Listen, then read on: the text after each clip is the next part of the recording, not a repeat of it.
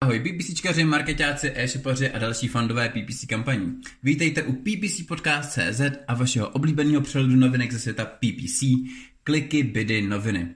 A v tomhle speciálním díle se podíváme na to nejzásadnější, co se událo v roce 2021.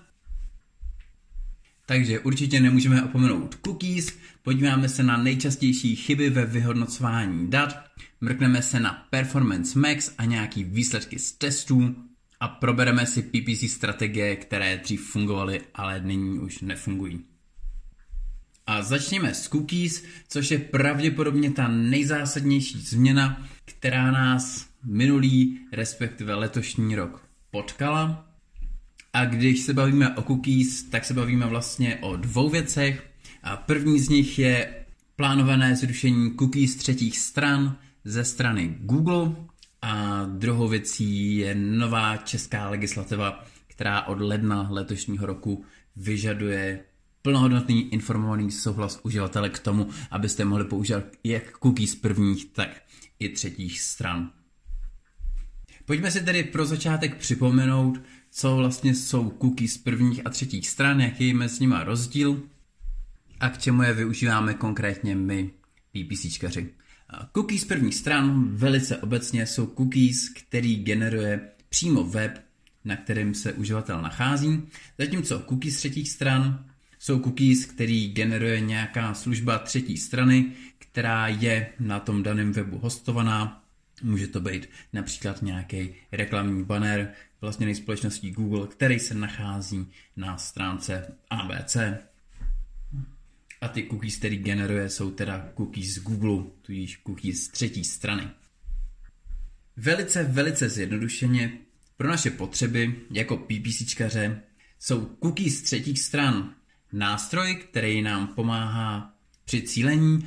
Jsou to cookies, které se používají pro přiřazení uživatele do určitý zájmové skupiny. To znamená, že nějaký cílení na zájmy, demografický cílení a zkrátka jakákoliv další hlubší znalost uživatele je záležitost cookies třetích stran, ovlivní to teda hlavně cílení reklamy a tak dál.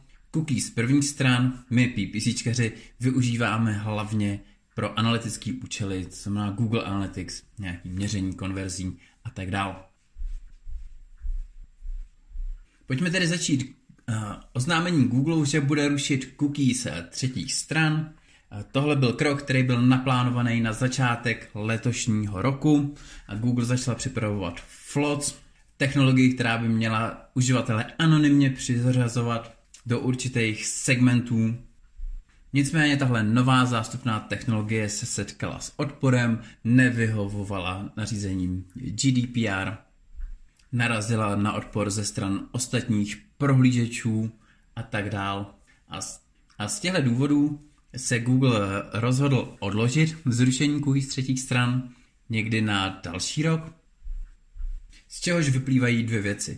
Jednak to, že nás to letos ještě nemusí tolik trápit, a druhá je na tom vidět, že Google má velký odpor k tomu, aby se vzdal veškerých možností sledování uživatelů, takže můžeme předpokládat, že ve chvíli, kdy dojde ke zrušení cookies třetích stran, Google už bude mít připravenou nějakou zástupnou technologii, která cookies nahradí.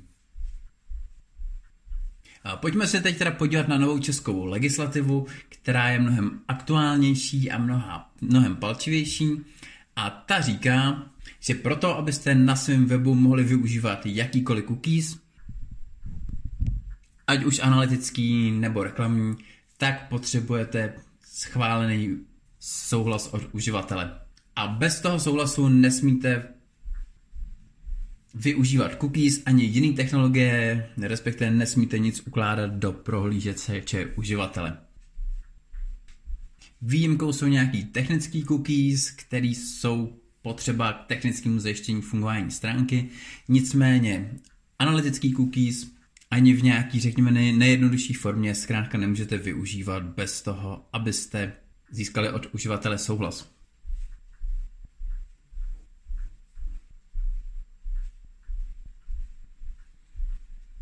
A ačkoliv se to týká jak prvních, respektive jak cookies z prvních stran, tak cookies z třetích stran, tak nás momentálně v tuhle chvíli pálí trochu víc ty cookies z první strany.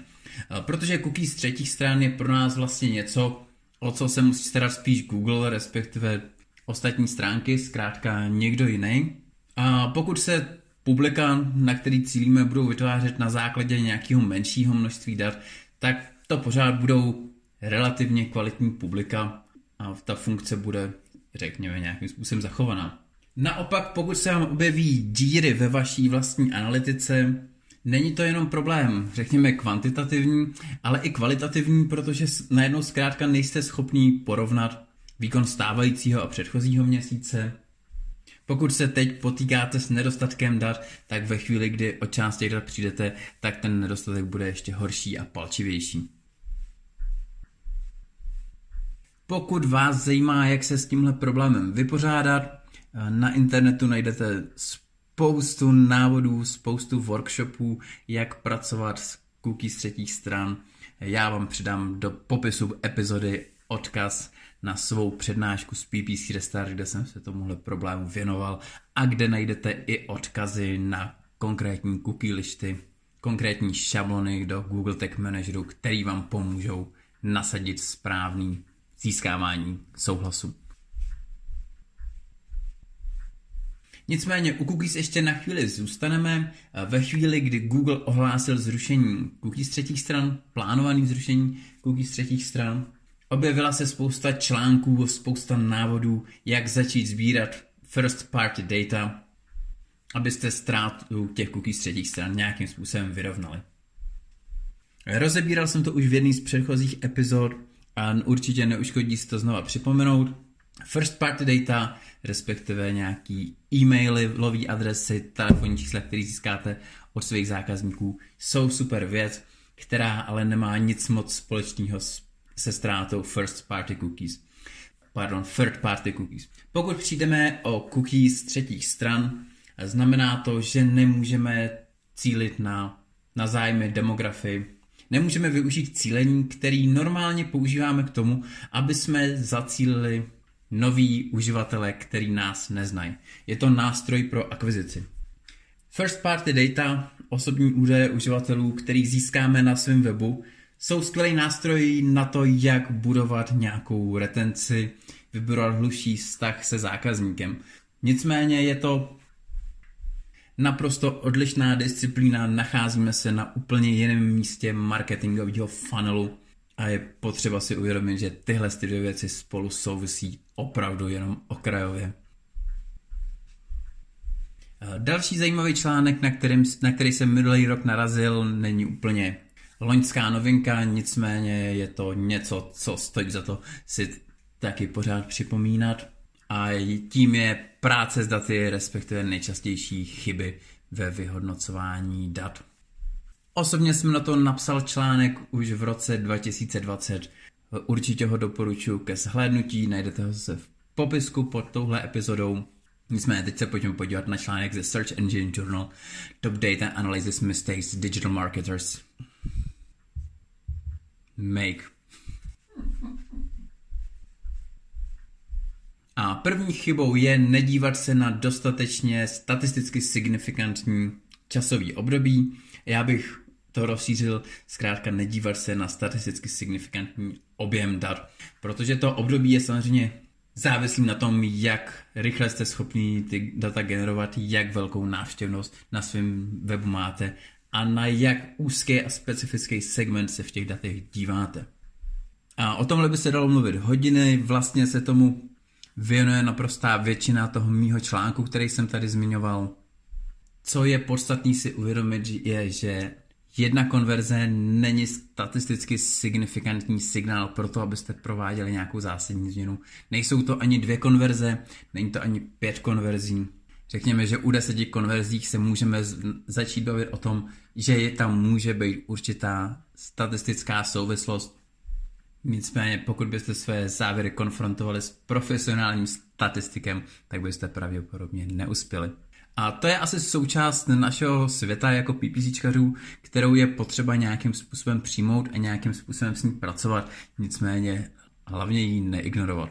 Další chybou, se kterou se můžete potkat, který se můžete dopustit, je nezohledňovat sezónní data, vždycky je potřeba uvědomit si, jestli se momentálně nenacházíte v nějaký sezóně a nemusí to být jenom Vánoce, nemusí to být jenom léto, v závislosti na tom, co prodáváte, budou existovat určitý období v roce, kdy zkrátka ty kampaně budou fungovat výrazně jinak a nebude to záležitost nastavení té kampaně, ale bude to záležitost sezóny.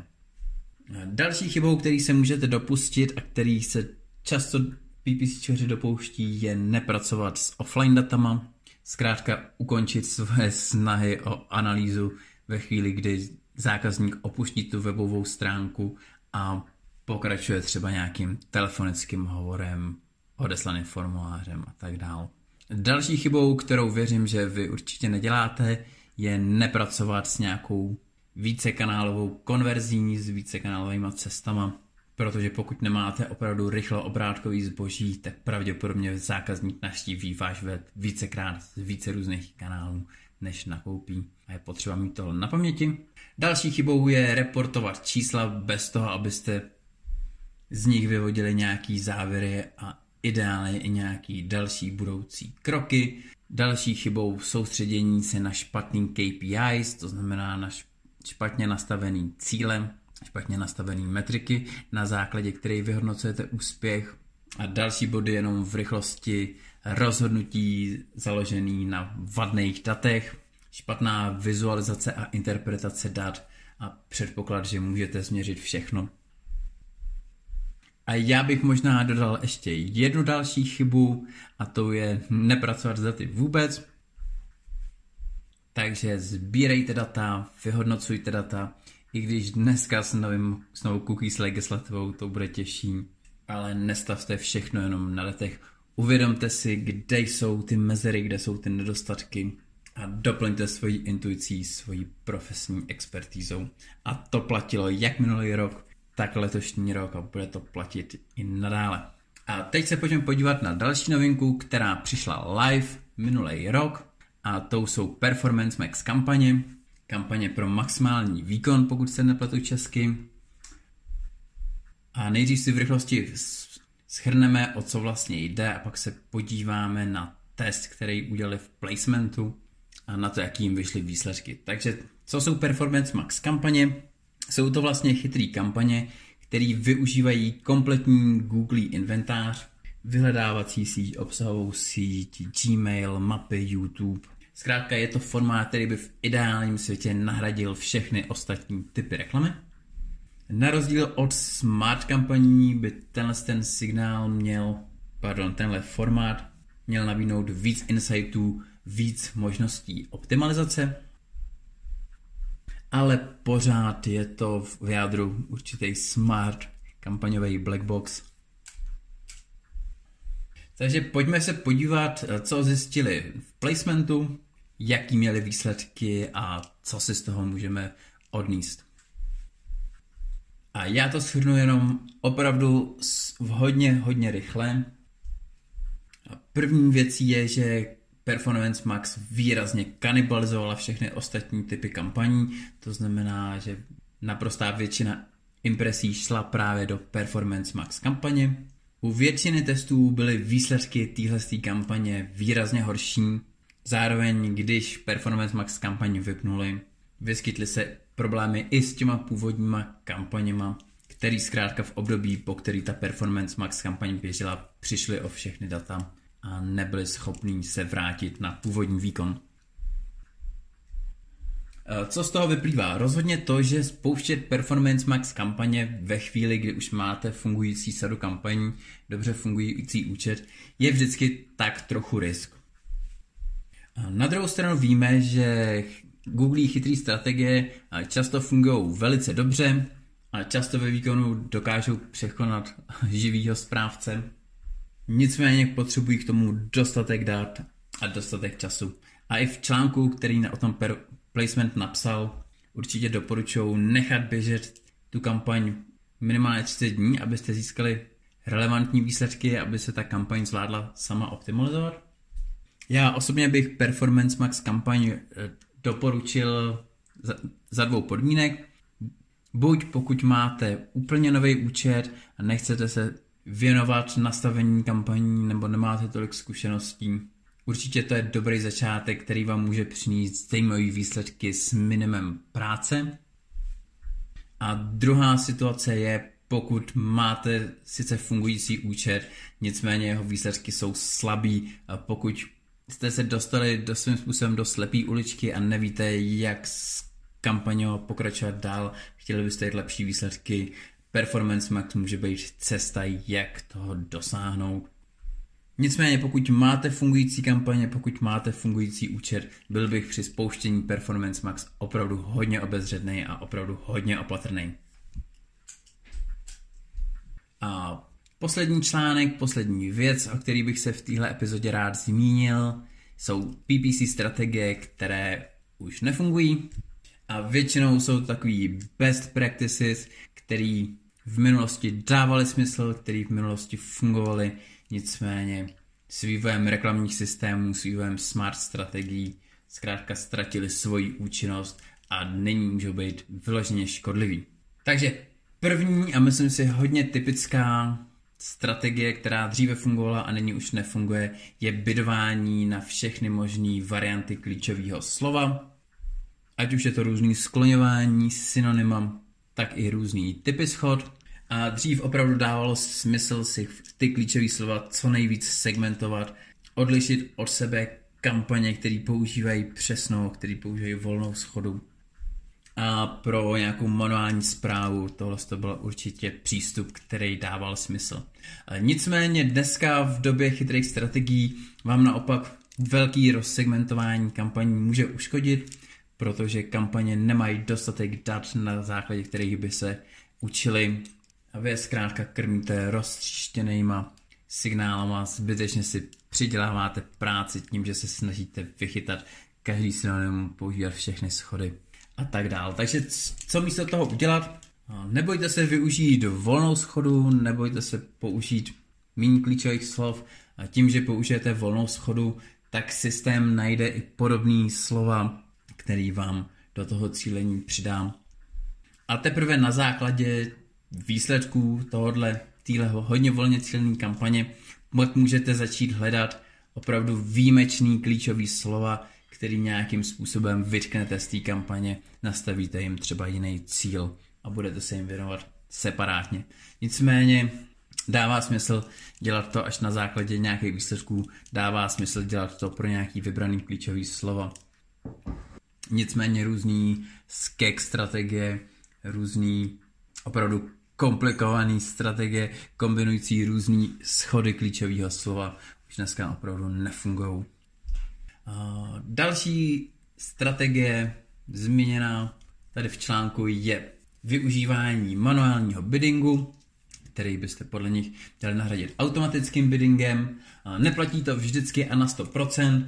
Myslím si, že je potřeba vědět, kdy je vhodný i ten manuální bidding využít, jaká je síla toho automatického biddingu.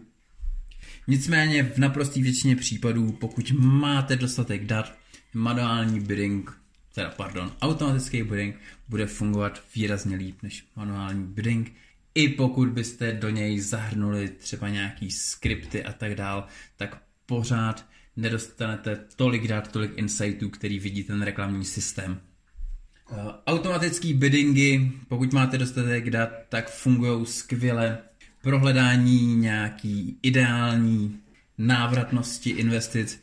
Eh, pokud naopak chcete jít all in, typicky při bidování na vlastní brand, pořád dává smysl použít ten manuální bidding, kde zkrátka nastavíte nějakou částku, která je relativně vysoká, protože víte, že na tohle klíčové slovo chcete bidovat za každou cenu, za jakýkoliv situace a víte, že tam ta návratnost bude, nemusíte ji nějakým způsobem hlídat. Pokud je to obecnější klíčové slovo, kde je potřeba nějakým způsobem to balancovat, automatický bidovací strategie to pravděpodobně zvládnou výrazně líp než vy. A poslední, posledním typem, poslední strategií, která za mě se tak trošku lehce vznáší nad zemí, je nevyužívejte klasický remarketing, naopak pracujte s nějakou hlubší konsenzuální konverzací. A pokud na to máte dostatečný publikum, pokud na to máte zdroje, tak je to určitě super věc. Uh, o, co, o co jde? Představte si, že uživatel přijde k vám na web a dá vám na sebe kontakt, dá vám třeba seznam věcí, který ho zajímá, o kterých chce slyšet. Zkrátka vytvoří si s vámi nějaký vztah, dá vám své data a vy s ním pak můžete komunikovat prostřednictví, řekněme, e-mailové komunikace. A samozřejmě, pokud k tomuhle dojde, pokud se do tohohle bodu dostanete, tak to bude fungovat líp než jakýkoliv remarketing, než jakákoliv hloupá strategie. Nicméně na druhou stranu vím, že spousta lidí má problém třeba i s tím nejzákladnějším remarketingem, že zkrátka nemají dostatečný provoz na těch webových stránkách a i to nejširší remarketingový publikum je pro ně zkrátka moc ústý k tomu, aby vůbec reklamu spustili.